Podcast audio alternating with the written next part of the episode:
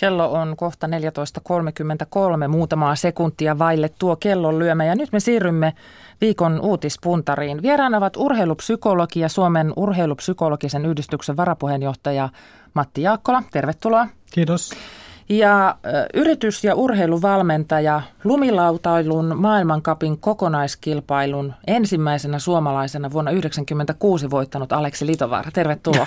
Kiitos. Kuulostiko Ai, hienolta, joo. kun luettelin tämän tästä? Kyllä, todella upea esittely. Kiitos tästä. Ja, ja kiva olla täällä. Ja vieläkin lämmittää mieltä tuo vuosi 96. Kyllä, hy- hyvä vuosikerta. Tuota, kertokaa ensin, että mikä on teidän suhde uutisiin? Miten aktiivisesti seuraatte? Aleksi. Joo, no siis viime aikoina voin todeta, että mun uutisten seuraaminen on uppoutunut tonne mun tenttikirjojen ja perheen ja muun työn niin kuin alle, että, että on hyvinkin ummikkona, että mä otin tämän lähinnä tälleen haasteena, että tuunpa puhumaan. Tuu puhumaan uutisista oikein niin, niin, vaikka en tiedä mitään. No mä kysyn sulta, että minkä sivun nappaat lehdestä ensimmäisenä luettavaksi, minkä osion? No kyllä se varmaan se etusivu Hesarista. Eli aloitat niin kuin oikeassa järjestyksessä. Kyllä joo. Entäs Matti, alo, luetko sinä lehden oikeassa järjestyksessä, eli edestä taaksepäin? Etusivulta sinne sarjakuviin. Joo. Suora hyppäys. Okei, sä teet tällaisen. Kyllä. No missä vaiheessa ne urheilusivut sitten on käsissä? Kyllä ne, niin ne tulee ehkä sitten sen etusivun ja sarjakuvien ja tota, urheilu tai talous, onpa kumpa sieltä tulee. Me puhumme tänään jalkapallon EM-kisat mielessä tässä, tässä uutispuntarissa. Kisat alkavat tänään Ukrainassa ja Puolassa ja se spekulointi siitä, että kuka voittaa ja millä kuvioilla ja miten ne lohkot menee, niin se nyt saa jäädä.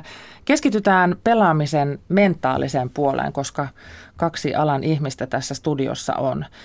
EM-kisat on isot kisat. Valmistautuminen ja karsintakin kisoihin vie vuosia, niin minkälaista, siis se H-hetki on nyt tässä käsillä, niin miten erikoinen hetki se sitten urheilijalle on, se yksittäinen hetki siellä? Matti.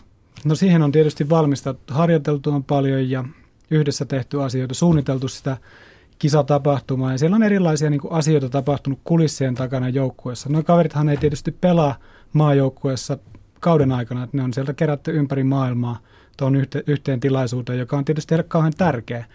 Mutta siinä on paljon suunnittelua, paljon niin kuin joukkueen kokoamista, valmistautumista. Mietitään, miten siellä rangaistuspotkutilanteessa toimitaan, mietitään niitä eri, eri pelejä ja peri, pelityylejä. Se valmistautuminen on pitkään, mutta onko se sitten jotenkin, niin kuin, onko se semmoinen iso H-hetki, semmoinen joku mötikkä, semmoinen, joka täytyy valloittaa ja, ja ylittää sitten, kun päästään sinne kentälle? Vai onko se vaan samaa pelaamista? Niin, no siis mun näkökulman mukaan parashan olisi, että se olisi sitä samaa pelaamista. Että ei tee ainakaan siitä niin kuin sellaista isoa peikkoa, joka haittaa sitä omaa suoritusta. Että jos se jeesaa sua, että, että sä teet siitä niin kuin kauhean pelon ja, ja peikon ja, ja suurentelet kaikkea mediahuomioon tolleen, niin, niin totta kai tee sitä, mikä niin kuin sulle toimii. Mutta mä näen silleen, että, että just niin kuin se harjoittaminen ja kilpailu niin on syytä tehdä niin kuin kummatkin mahdollisimman samankaltaisiksi, että sitten siinä ei tule niin kuin sellaista hurjaa eroa, että tavallaan se mielentila siellä kisoissa onkin niin kuin jotain aivan muuta, mitä niin kuin niin, että se olisi sitten pelaamista, samaa pelaamista kuin muutenkin, mm. mutta vähän isommat puitteet. Niinpä, ja kukaan noista kavereista ei ole ekaa kertaa jalkapallokentällä. Mm. Ne tuntee ne viivat, ne tietää ne tolpat, ne tietää, että miten se pallo liikkuu, ja ne tietää, että ne kaverit osaa pelata siinä vieressä. Ja ne myöskin tietää itse, että hän on aika monta kertaa ennenkin ollut siellä pelikentällä. Ei siellä tule mitään uutta enää sillä tavalla niin kuin pelin osalta. No onko niin, että sitten kun huiput kohtaa, niin fysiikalla ei ole enää mitään väliä, vaan, vaan henkinen kantti ratkaisee? Koska se, sitä kai enää sit siinä vaiheessa ei hirveästi ruveta treenaamaan. Niin, ainakin, ainakin tässä ammatissa niin on hyvä uskoa tähän väittämään. Ja, ja siis niin, kyllä mä oon niin kuin itse siis, mitä mä oon käyttänyt, aikoinaan käytin henkistä valmentautumista ihan itse itseäni niin kuin uran aikana.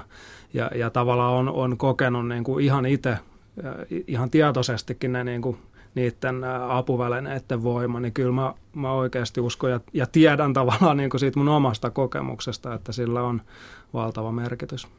Mitäs Matti? No kyllä, noilla kaikilla kaverilla se taito on olemassa – että jos ei mitään loukkaantumisia ole, niin, niin kyllä sitten siinä niin kuin pään sisällä ratkaistaan ne onnistumiset ja epäonnistumiset. Ja kuka niihin, niihin parhaiten on valmistautunut. Ja on myöskin muistettava se, että se on tärkeää, että miten sä valmistaudut siihen epäonnistumiseen. Siellä tulee, jokainen noista pelaajista tekee mokia, mutta se, että miten hyvin sä ponnahdat takaisin siihen peliin sen virheen tai epäonnistumisen jälkeen, niin se ratkaisee aika pitkälle sen, että että kuka sillä Saksan kanssa sitten finaalissa pelaa. Okei, siinä, mm. siinä kuultiin, niin kuin, että ilmeisesti siellä on fyysisesti, teknisesti ja henkisesti aika kova joukkue siellä Saksassa. Yksilölajissa vastaa itse suorituksessa, mutta joukkueen lajissa siinä on vastuussa kaikki, niin, niin miten virittää koko joukkue samaan moodiin vai voiko joukkueessa olla e-, e-, erilaisia moodeja sen pelaamisen suhteen ja silti se peli toimii? Niin, yksilöistähän niin joukkue koostuu. Et tota, toki niin kuin joukkueella voi olla erilaisia käytäntöjä, että voidaan niin kuin yhdessä niin kuin tyyliin vaikka joihinkin ankkurisanoihin, johonkin tärkeisiin juttuihin liittää niin kuin jotain sellaista ryhmähenkeä ja, mm. ja sitten tavallaan ne ää, mielessä pitää tai sieltä lähdetään hakemaan sitä niin kuin virittäytymistilaa. Joo, joo, ja kyllä siinä pitää niin kuin pelaajien tietää ne omat tehtävät, ne pitää olla niin kuin kirkkaana, että mitä, mitä minä olen siellä kentällä tekemässä. Sitten pitää olla selvillä se pelitapa, että millä tavalla meidän joukkue pelaa. Se on suunniteltu ennen sitä peliä, että ei sinne mene 11 miestä juoksemaan ja potkimaan sitä palloa. Että kyllä siellä on aika paljon niin kuin mietitty jo ennen, että mitä se kaveri siellä vasemmalla laidalla tekee ja, ja kuka sitten palloja kiinni ottaa siinä maaliedustalla. Joskus kuulee, kun urheilija kertoo epäonnistuneen suorituksen jälkeen, että oli henkinen latautuminen niin kova, että tämä suoritus meni pieleen, niin mitä te sanotte? Onko olemassa tämmöistä kuin henkistä ylikuntoa? Voiko latautua liikaa henkisesti? Ja mun mielestä tuota, tuota voisi kysyä ehkä Dalai Lamalta, että on kauhea ylikunta, että ei, nyt ei kyllä ajatus vaan luista. et, et, tota, niin jotenkin niin vaikea kuvitella, että se olisi jotenkin silleen, että, että, että sä oot panostanut tosi paljon siihen henkiseen puoleen, että se olisi siitä. Että enemmänkin se on sitten että jotenkin, että, että, että joku ei ole mennyt niin kuin on, on harjoiteltu tai joku ei ole mennyt niin kuin on ollut tarkoituksenmukaista. Mm. Öm, mitäs arvelette, onko jokaisella joukkueella äh, Futiksen EM-kisoissa mukana oma henkinen valmentaja? Kampaaja on. Jokaisella on oma kampaaja. No on siellä ainakin monella, en mä osaa jokaisen puolesta niin kuin vetoa mutta, se on siis kuitenkin olemassa oleva asia siellä. On siellä semmoisia kavereita, jotka jeesaa niin kuin sitä päätä muutenkin, kun kampaa sitä kuosia.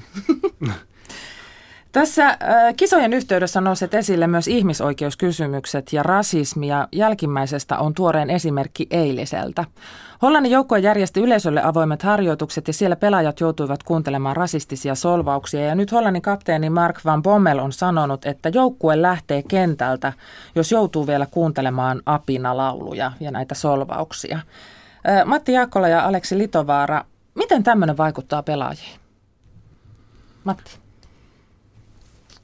No varmaan vähän kenelläkin tavallaan niin kuin siinä pelitilanteessa olisi vaikea ajatella, että siellä kauheasti kuunneltaisiin sitä katsomohuutoja, mutta on varmaan ikävältä. Siis varmaan se on niin kuin keljoa, jos joku siellä apinahuutoja huutelee, mutta ei ne kaverit kyllä sitä, niin kuin sitä on lähtenyt sinne kuuntelemaan. Että kyllä ne on lähtenyt sitä palloa potkimaan sinne verkkoon. Että, että kyllä tuommoista ajatukset on hyvä unohtaa jo ennen kuin sinne kentälle menee. Mutta miten se voi sulkea pois mielestä? Se on tosi iso asia, siis sun, henkilö, sun henkilökohtaisesti kuitenkin puututaan siihen, mitä sä olet. Hmm. Niin, siis niin kuin suuntaa keskittymisensä niin kuin siihen omaan itsensä ja vaikka niihin niin kuin omiin tuntemuksiinsa, mitä siinä on. Että, et siis tota, en, niin, en, en ole koskaan pelannut jalkapallo EMissä moisessa huudossa, niin en osaa ihan niin kuin varsinaisesti se on hirveän vaikea sanoa. kyllä samaistua kenenkään. Ja, mutta että enemmän mä sille ajattelen sitten joku vaikka maalivahti, että jos se peli niin on koko ajan siellä niin toisessa päässä ja sulla on niin enemmän sit sellaista niin kuin, mm. niin kuin tavallaan vapaa-aikaa. Ja siinä se niin kuin fokus voi helpommin lähteä niin kuin sun ulkopuolelle siitä pelistä, niin, niin sitten tavallaan niin kuin sieltä voi tulla sitten niin kuin sitä kautta vähän niin kuin jotenkin lähteä karata se fokus ja niin kuin ajautua sitten jotenkin huonompiin fiiliksiin.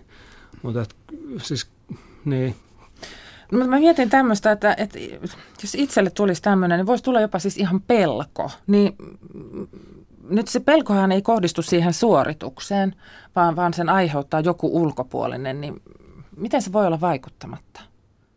Väitättekö, että pystyy tämmöisellä ö, psyykkaamisella oikeasti sulkemaan tilanteesta niin kaikki tämmöiset ulkoiset häiriötekijät pois? Niinpä. Siellä on 22 eri persoonaa siellä kentällä. Että johonkin se vaikuttaa tiukemmin kuin toiseen. Toinen on siinä parempi kuin toinen.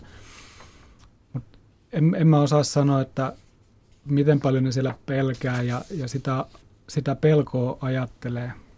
Ja onko, onko toi tuttu tilanne, että jos niillä on ennenkin huudeltu siellä laidalta, niin mm. niin ehkä ne on jotenkin oppinut siihen jonkun tavan, että miten minä suhtaudun tähän. Sun pitäisi nyt niille hollantilaisille soittaa ja kysellä. Mulla on tällainen tukeva olkapää teille olemassa. Kyllä. Otetaan vielä sieltä kisoista toinen asia, tämä boikotointiasia. Kulttuuriministeri Paavo Arhimäki kertoi tänä aamuna Ylen aamu että hän ei finaalia lähde katsomaan, vaikka hänellä lippu sinne on. Ja Arhimäki liittyy useiden eurooppalaisten poliitikkojen joukkoon, jotka boikotoi kisoja. Sinne ei mene ranskalaisia ministereitä, ei brittipoliitikkoja, ei EUn presidenttiä, ei ketään.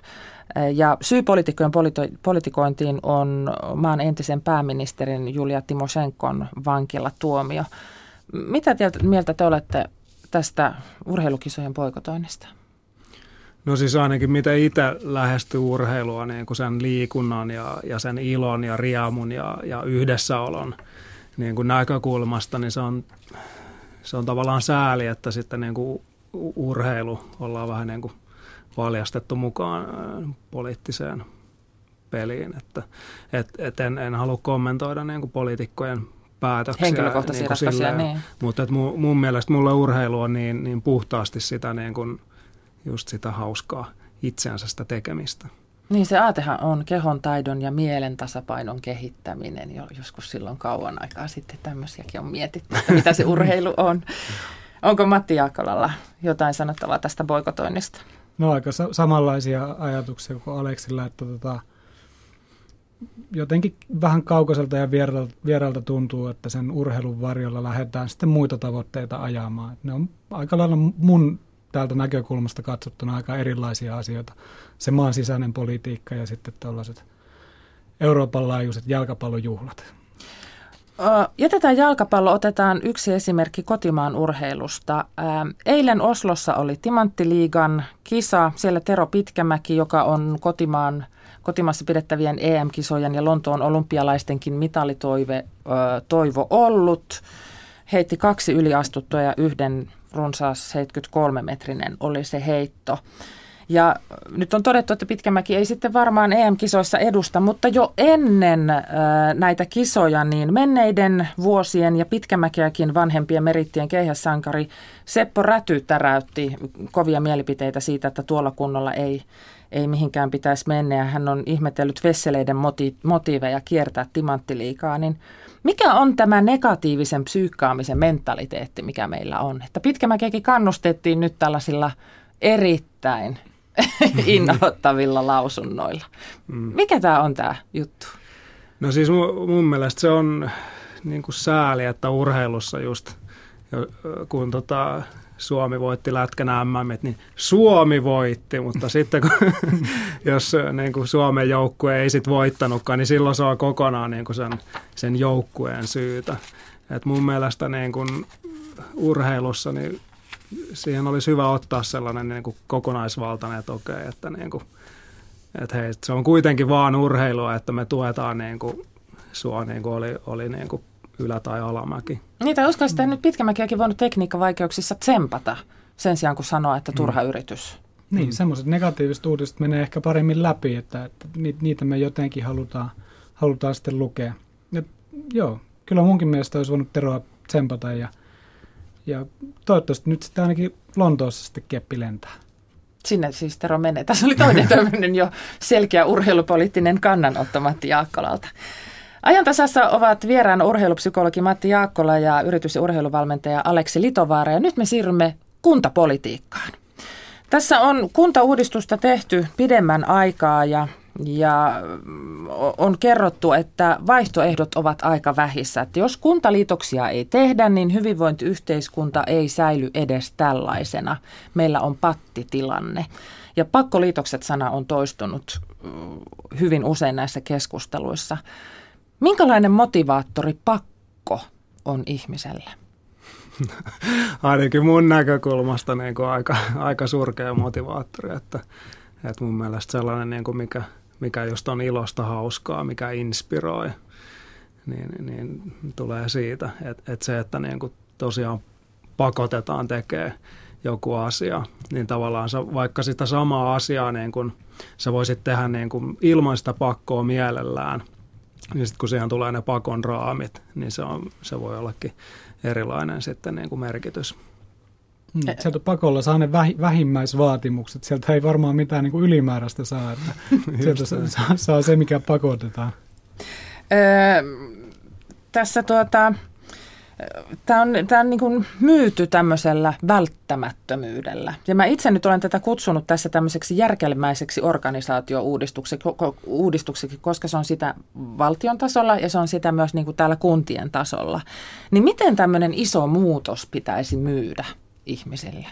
Jos tämä pakko niin kuin tekee sen, että, mm. että sitä niin kuin vähäkään ei, ei haluta tehdä, niin miten te myisitte isoa muutosta ihmisille niin kuin tämän mentaalisen puolen kautta, kun sitä ajattelee? Syvä hiljaisuus. Jos ajatellaan urheilija, mm. joka täytyisi muuttaa niin kuin koko se ajattelu, valmennusmetodit ja, ja, ja treenimäärät ja kaikki tämmöiset, niin lyödäänkö se uusi paperi eteen ja sanotaan, että näin mennään vai niin kuin lähdetäänkö jostain muusta? No kyllä mä ainakin lähestyisin niin kuin sellaisella coachaavalla otteella, että, että just niin kuin kysyy siltä urheilijalta itseltä, että, että hän on kuitenkin sen oman itsensä asiantuntija ja hän, hän niin kuin tietää – niin kuin mikä hänelle sopii ja sitten tavallaan niin kuin yhdessä ää, niin kuin etitään niitä ratkaisuja. Että se, että tässä kuntauudistuksessa niin ei ehkä sillä viittä miljoonaa ihmistä voi lähteä coachaamaan, että, että se, on, se on vähän eri, eri asia. Hmm, ehkä niille niin kuin ihmisille pitäisi antaa syy sille muutokselle, että sehän tarkoittaa, että niiden pitää jotain muuttaa. Ja jotenkin pitäisi saada sitä osanottoa siihen asiaan. Että, että mä ymmärrän hyvin, että ihmiset on sillä tavalla vähän vastarintaan, koska koska se perustuu se asuinpaikka siihen meidän identiteettiin. Mm. Me halutaan kaikki olla jostain kotoisin. Ja sitten kun tullaan sanoa, että, että ei tuommoista paikkaa enää olekaan, niin sitten meidän pitää muuttaa sitä meidän omaa mieltä, että mistä me nyt ollaankaan sitten kotoisin. Onko sinulle väliä sillä, että minkä nimisessä kunnassa asut? On, on sillä varmaan mulle vähän väliä, että, että on se helpompi taas niin kuin kertoa muille, että, että kuka on. Se on yksi niistä asioista, mitä kertoo, että mä oon sieltä ja täältä ja sitten mä työkseni teen tämmöistä ja tuommoista. Entäs Aleksille? No ehkä mulle ei ole niin, niin paljon sillä merkitystä. Eli sä voit kertoa, että olen, olen sieltä Suomesta, jos niin. jääkiekon maailmanmestaruus joskus tullut. Otetaan vielä yksi pieni uutinen tähän. Näin. Mulla on tässä kädessä äh, Iltalehti, jossa on kuvaa tiistaina Visulahden vahakabinettiin tulleesta Sauli Niinistön äh, patsaasta, joka meni väärin. Ei ole näköinen, vaan on kummallisen näköinen tyrmäävä vastaanotto tuli tälle uudelle patsaalle, niin, niin tota, näyttääkö se teidän mielestä presidentti, tasavallan presidentiltä? Se näyttää Matti Röngältä, mutta tota, niin. Mun mielestä se on oikein sympaattinen ja, ja sulonen ja tässähän tullaan niin kuin vähän siihenkin, mikä urheilussa on tärkeää, että minkälaisten lasien läpi tarkastelee tilannetta. Että jos haluaa nähdä niitä virheitä, niin kyllä niitä näkee ja jos haluaa nähdä niitä onnistumisia, niin niitä sitten näkee kyllä ihan varmasti. Täällähän on myös pienellä tämä kuva, tämä tasavallan presidentin virallinen valokuva, ja siitäkin sekään ei ollut onnistunut. Että tässä nyt oikein on, on tullut liian siloteltu, on tullut liian ryppystä, että ehkä, ehkä näistä jonkinlaista, jos katsoo silmät ristissä näitä molempia niin. kuvia, niin saa semmoisen täydellisen kuvan. Öm, kertokaa kumpikin, Matti Akola ja Aleksi Litovaara, että onko viikon varrelta jäänyt joku semmoinen uutinen mieleen, joka olisi tärkeä tai joka olisi pitänyt olla tärkeä? En mä tiedä, mun mielestä jäi mieleen ne kuningattaren bileet siellä Englannissa. Mm. Mun mielestä on kiva, että niin kuin jotain juhlistetaan ja muistetaan, että, että tämmöinenkin tyyppi meillä on ollut 60 vuotta sitten johtamassa jotain maata ja tekemässä kivoja juttuja. Mun mielestä ne oli kivan näköiset juhlat. Siellä ei. olisi ollut kiva olla mukana. Kyllä. Entäs Aleksi? No tästä ei ehkä saa uutista, mutta se, että Aleksi Litovaara on ollut hyvin paljon neljän seinän sisällä ja tenttikirjojen äärellä ja todella kaukana kaikista uutisista. Niin... Mutta oppiko hän mitään? Kyllä, kyllä valtavasti ollut hyvä viikko. Huomenna on tentti, yes, onnistun siinä, ihan varmasti. Se ei henkistä ylilatautumista, koska se ei ole mahdollistakaan. Ja muista, se on vain yksi tentti muiden tenttien joukossa. Sinä tiedät, miten se kuvio menee. Kiitos Aleksi ja kiitos Matti siitä, että olitte vieraana.